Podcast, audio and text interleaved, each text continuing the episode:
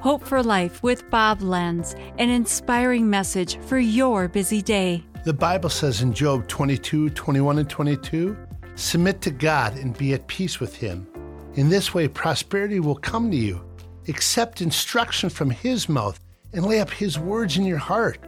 Augustine said, Thou were made for thyself, O Lord, and our hearts will be restless until it finds rest in you.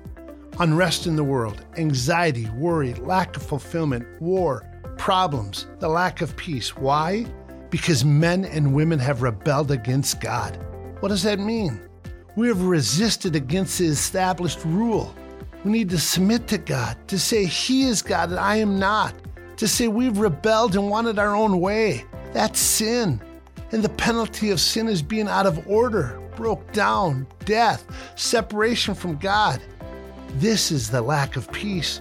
I can't be made right on my own power. It says that therefore be justified by faith. We'll have peace with God because of his death and resurrection. Agree with God and be at peace. This has been Hope for Life with Bob Lenz. Discover more at lifepromotions.org.